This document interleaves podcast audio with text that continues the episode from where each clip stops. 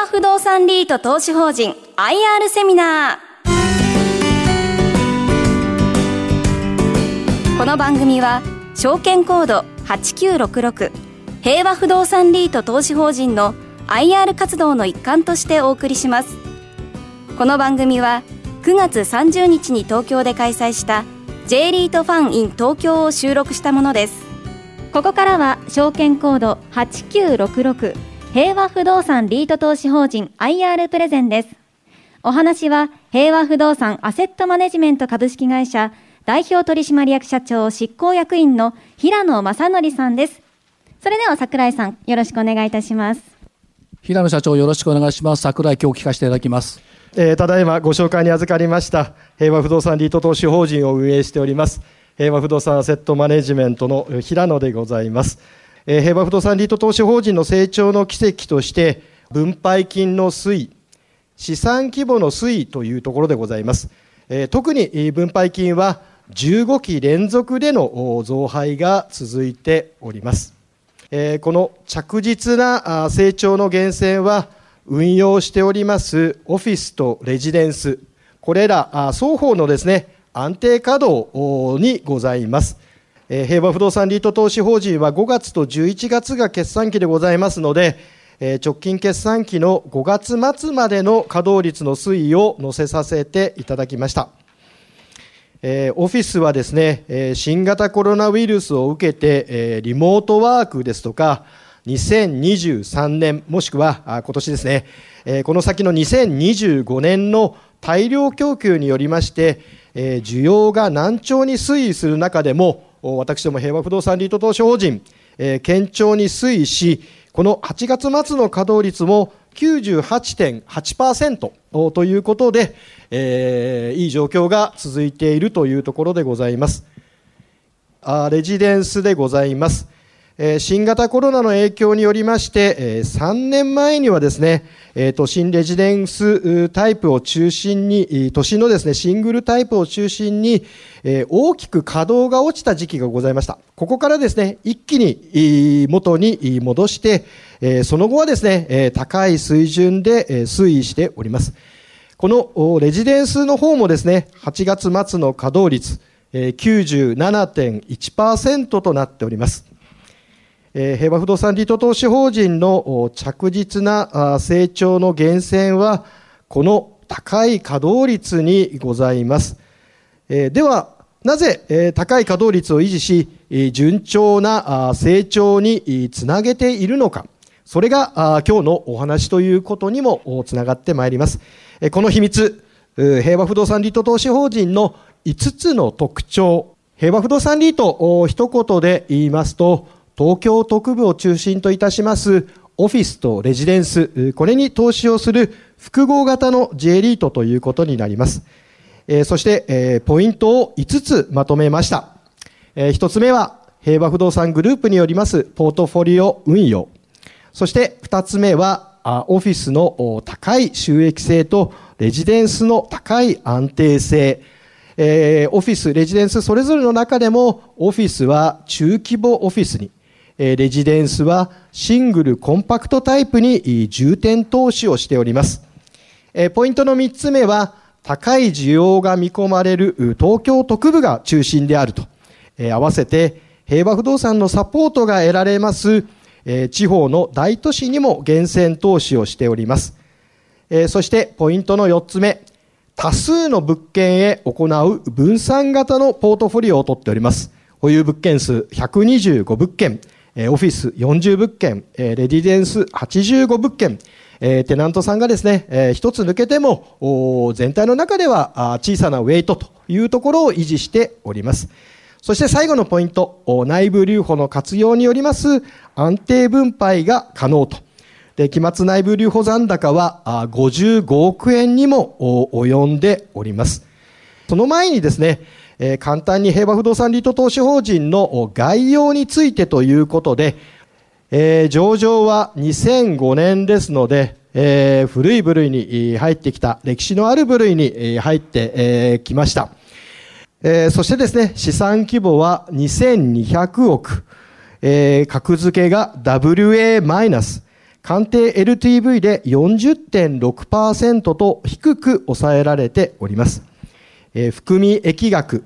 え、運用している所有不動産の含み益というのが、鑑定評価額に対しまして、え、566億円の含み益額を有し、この含み益率というのが26.5%にも及んできております。え、物件売却のためにですね、え、含み益を顕在化できる状況というのが続いているところでございます。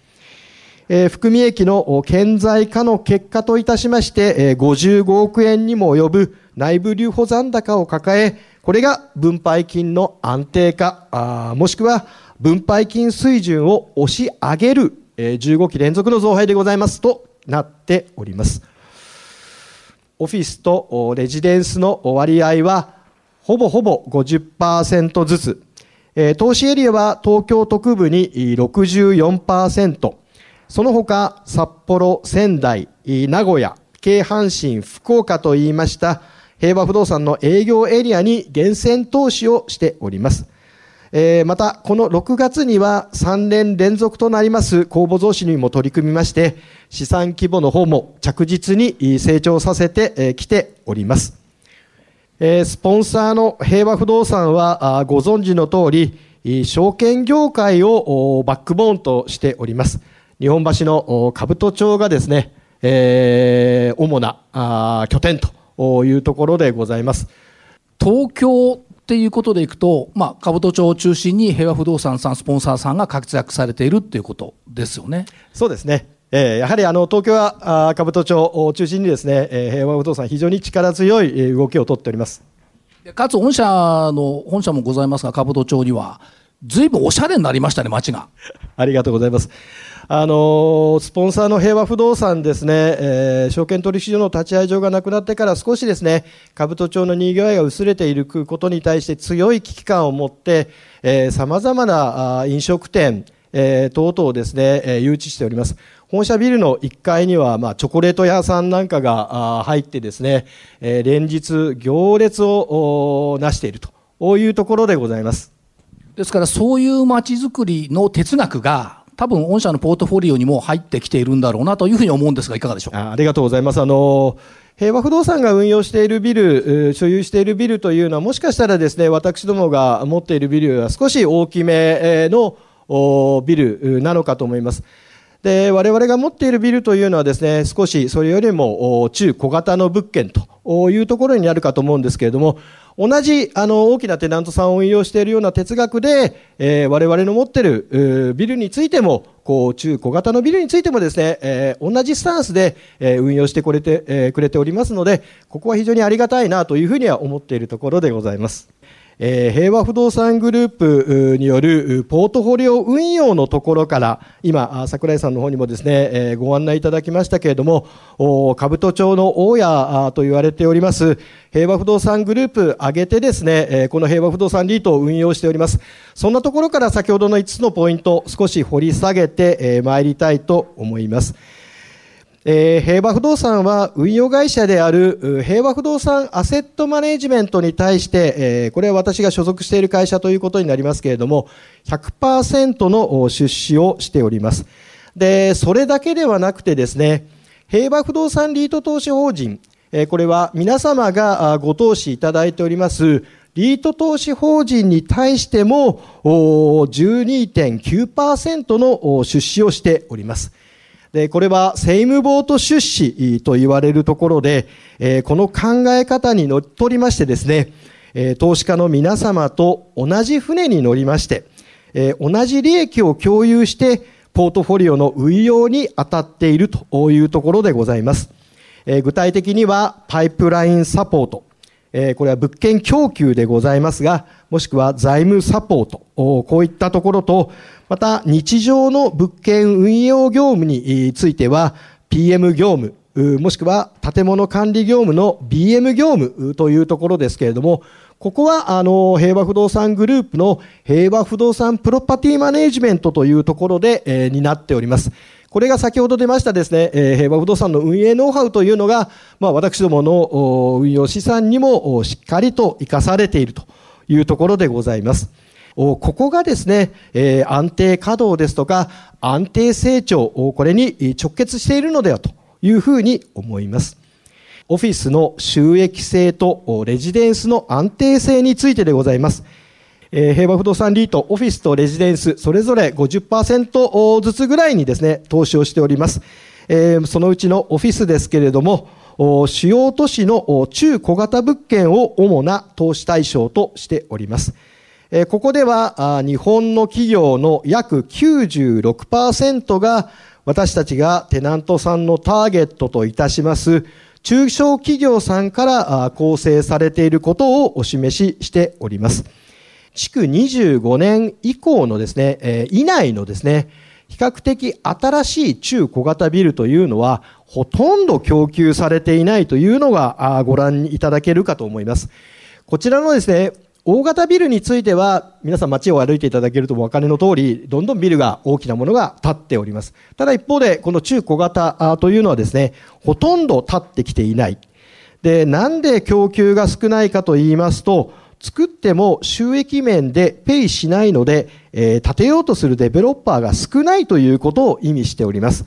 えー、多くのデベロッパーは賃料単価の高くて大規模ビル、えー、ここで容積ビ、えー、容積率の緩和を受けてですね、より大きなものを作ることによって、より高い単価で、えー、収益の向上を図っていっているというのが現状でございます。えー、私たちのテナントさんの平均増というのは、東京23区におきまして、100坪で坪1万6500円という水準でございます。私たちはこのように需要が旺盛で供給が限定的でありながらも競合が少ないというですね、東京をはじめとした主要都市の中小型物件を手厚い平和不動産の管理によって運営しているというところでございます。えー、ここからはですね、えー、レジデンスについてですね、少し見て見ていきたいと思います。えー、日本は人口減少の時代に入りまして、世帯の形も徐々に変化してえおります。1世帯あたりの人数というのも減少傾向にございます。これも皆様、あの、よくご承知おきのことかと思います。えー、人口減少時代におきましても、シングルコンパクトタイプを必要とする世帯というのは増加しており、シングルタイプはですね、収益性が高いということで、まあ、言ってみれば単価が高いということになるというところなんですけれども、運用効率も高い傾向にございます。それと合わせてですね、昨今、えー、新築分譲マンションの価格高騰が見られているというのが、えー、皆様よくニュース等でもですね、もしくは実生活でもお感じになられているところではないかと思います。えー、ファミリーマンション、えー、非常にですね、え、高価、高額になってきております。え以前はですね、高額物件というと、海外の方をターゲットにしていたというところが中心でございましたが、現在は賃貸におきましても、売買におきましても、かなり、え日本人の方が中心の購入層、賃貸層と、賃借層というような状況になってきております。えー、このですね、昨今の新築分譲マンションの価格高騰を受けてのですね、ファミリータイプの賃貸マンションの賃、えー、貸増というのも生じており、この需要にもですね、え、しっかり応えられるような運用も心がけていきたいというふうに思っております。え、私たちはポートフォリオ分散を図りながら、オフィスの収益性とレジデンスの安定性の双方を享受して、えー、安定的なポートフォリオ運用に努めてまいりたいと考えております。えー、ここからは内部留保についてでございます。えー、リートは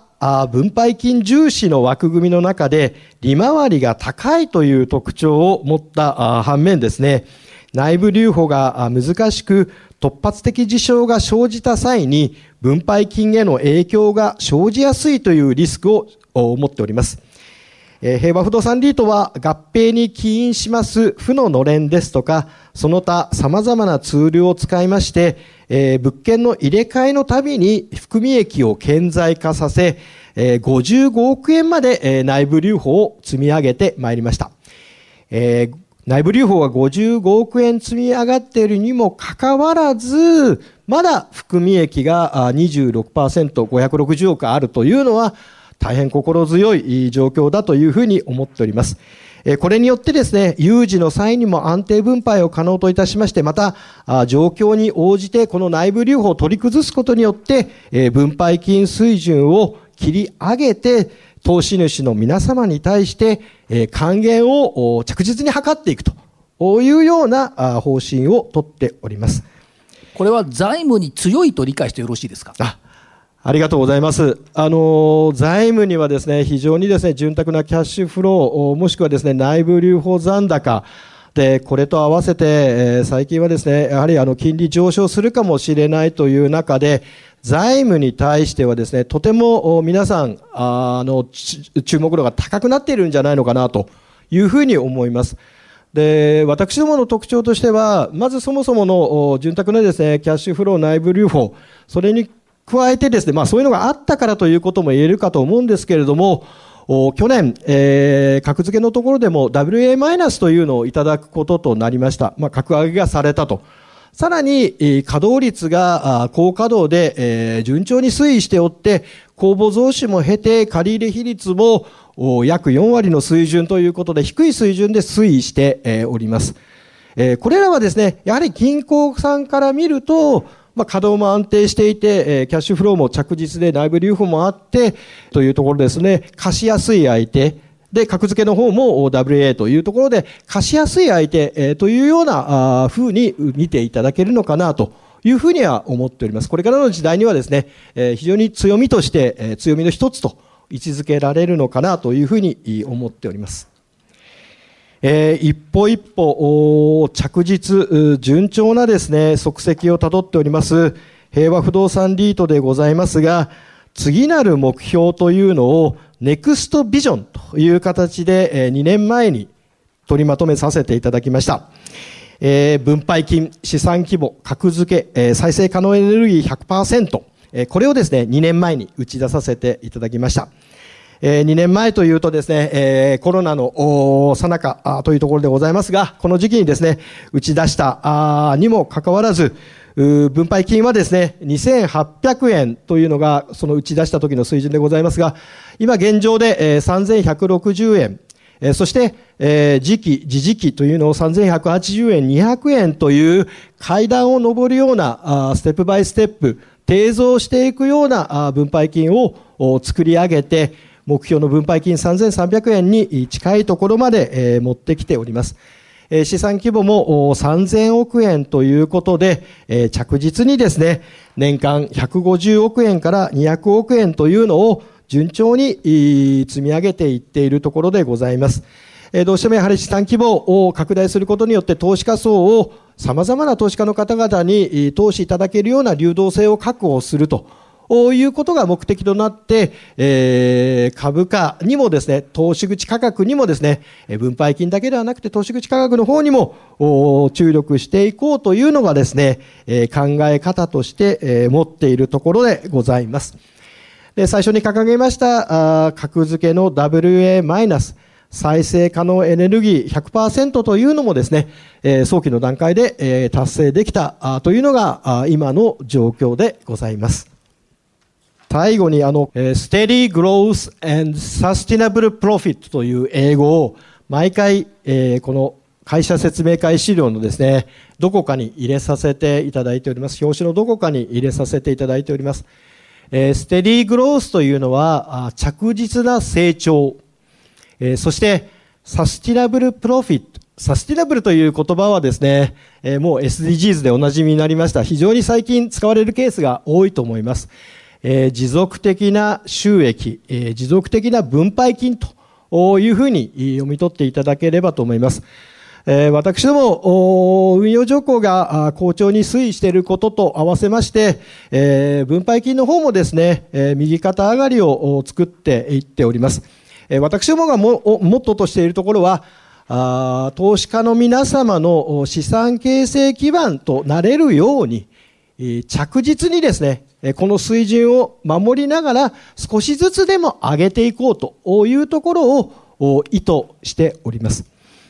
えー、これによってですね、えー、 Steady Growth Sustainable Profit ということによって資産規模を着実に伸ばしつつ分配金の方も着実に伸ばしていこうというのが私どもの趣旨でございます。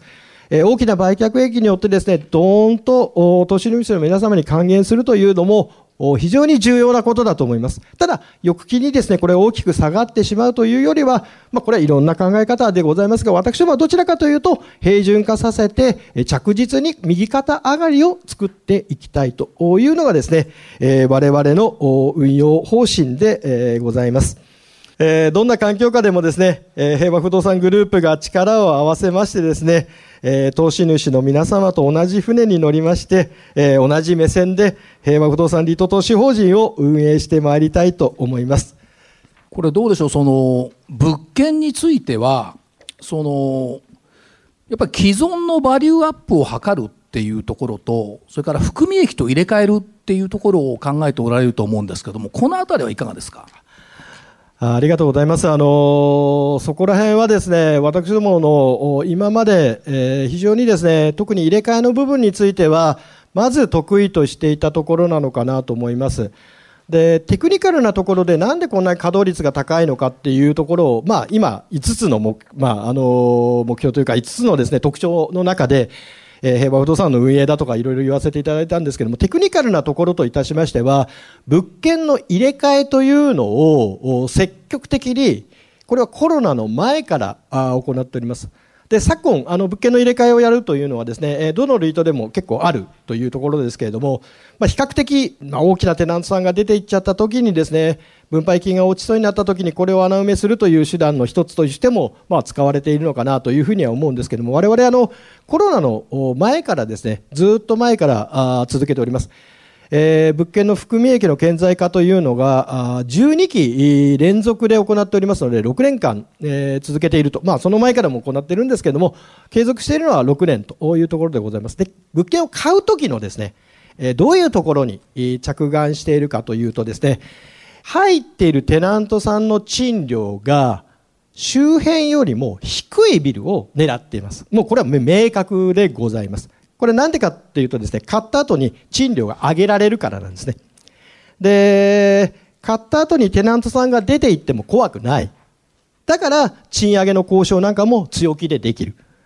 で、継続して入っている方々に対して強気の賃上げ交渉ができるのと合わせて、なおかつ、テナントさんが出て行っちゃったとしても、既存のテナントさん、以前入ってたテナントさんよりも高い賃料で決められるというのは、えー、周りのテナントさんの賃料よりも低く入っているビルを狙って、えー、買っているからというところでございます。で、この、えー、物件の入れ替えというのを継続的に行ってまいりました。今、あの、桜井先生の方からもう一つ、お話ありましたですね、そのバリューアップというところでございますけれども、これについては、ここ最近ちょっと力を入れていこうというところで、えー、取り行っているところでございます。えー、皆さん、あのー、今日会場にお越しいただいた方の中でおそらくですね、一番、えー、気にかけていらっしゃるのは、えー、金利が上がってくるだろうと。まあ、そんなに、え急激なあペースで上がっていかないかもしれないけれども、金利は上がっていく、えー、であろうと。で、えー、インフレはあ進んでいくと。えー、経費は上がっていくけれども、リートの収益は、まあ、そのまま安定的に成長というわけにはいかないんじゃないのかと。こういうところがですね、え大きな注目点なのかなというふうに思っております。で、我々のこれへの対策というのは2つでございます。一つは先ほど申し上げましたような物件の入れ替え、えこれを継続、加速することによって、え賃上げできるペースを保っていく、もしくは上げていこうと。で、もう一つはですね、えー、物件のバリューアップをどんどんしていこうと。例えばレジデンスであるならば、えー、10年から20年経過しているものがやっぱり多くなってきております。で、賃料も少しずつ、やっぱり場合によっては落ちてきている、水準が落ちてきているというものを、バリューアップによって、えー、これを引き上げてい、えー、こうというふうに思っております。ネクストビジョンというのが2年前に掲げたものになります。2800円の分配金の水準から3300円というのを2年前に目標値として掲げました。で、2800円から来て、もうすでに3160円お出しして3200円まではいけますよというようなことをですね、えー、ご案内しております。これについてはですね、今お話ししたような、えー、対策というのを持って、えー、実際にもうすでにですね、改修工事を行ってバリアップ工事を投資して、で、賃収が上がってきている事例というのを確保してきておりますので、これを反映させた新たなビジョンというのを今後早急にですね、皆様にお出ししなければいけない時期に来たのかな、というふうに思っております。えー、我々はまだまだですね、えー、分配金の成長も着実にしていけるというふうにですね、えー、考えているところで、えー、ございます。あとはあれですよね、あのもう一回戻りますけども、もともとの平和不動産さんの取引所があると言いますか、あったと言いますか、ある場所、東京、大阪、名古屋、えー、福岡、えー、札幌といったような場所っていうのは、競争力のやっぱり強いエリアですから、そのあたりの情報収集能力っていうのは、やっぱこれ評価されるべきですよね。えー、ありがとうございます。あの物件の取得がですね、なかなか難しいというところに来てて、まあ、ここまでですね、えー、それなりに物件を着実に買ってこれているというのは、まあ、今のお話にもあるところなのかなというふうに思います。あの、全国までですね、拠点を持っている不動産会社というのはそんなに多くないというところがございます。えー、それとですね、えー、先ほど言いました、えー、物件の入れ替えというのもですね、実はあ物件の購入にすごい役立っております。物件の売却情報を持っているので、私たちと情報交換をしたいというですね、えー、売り主さん、もしくは仲介業者さんというのはいっぱいいます。ですので、まあ、あの、一方的に買いたい買いたいだけだとなかなか情報が集まってこないんですけれども、物件をですね、売りますよというのをですね、えー、見せながら、えー、いろんな情報をですね、えー、いただいていくと。で、なおかつ、平和不動産、えー、自体が全国に、えー、拠点を持っておりますので、これを活かしながらあやっていくというのが、我々の取得の手法論なのかなというふうに、思っております。あの、最後に、平野社長、じゃメッセージよろしくお願いします。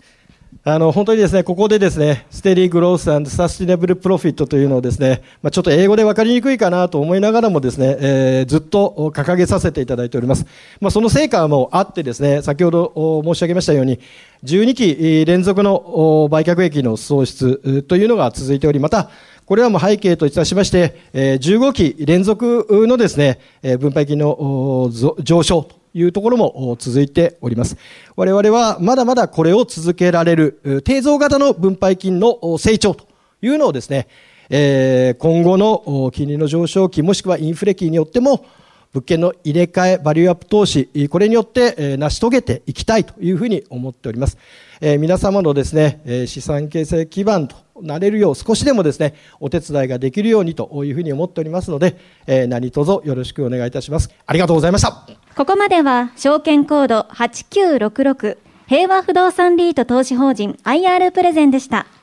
お話は平和不動産アセットマネジメント株式会社代表取締役社長執行役員の平野正則さんでした。ありがとうございました。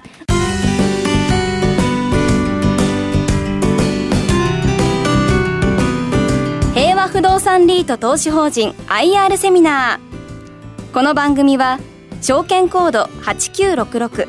平和不動産リート投資法人の IR 活動の一環としてお送りしました。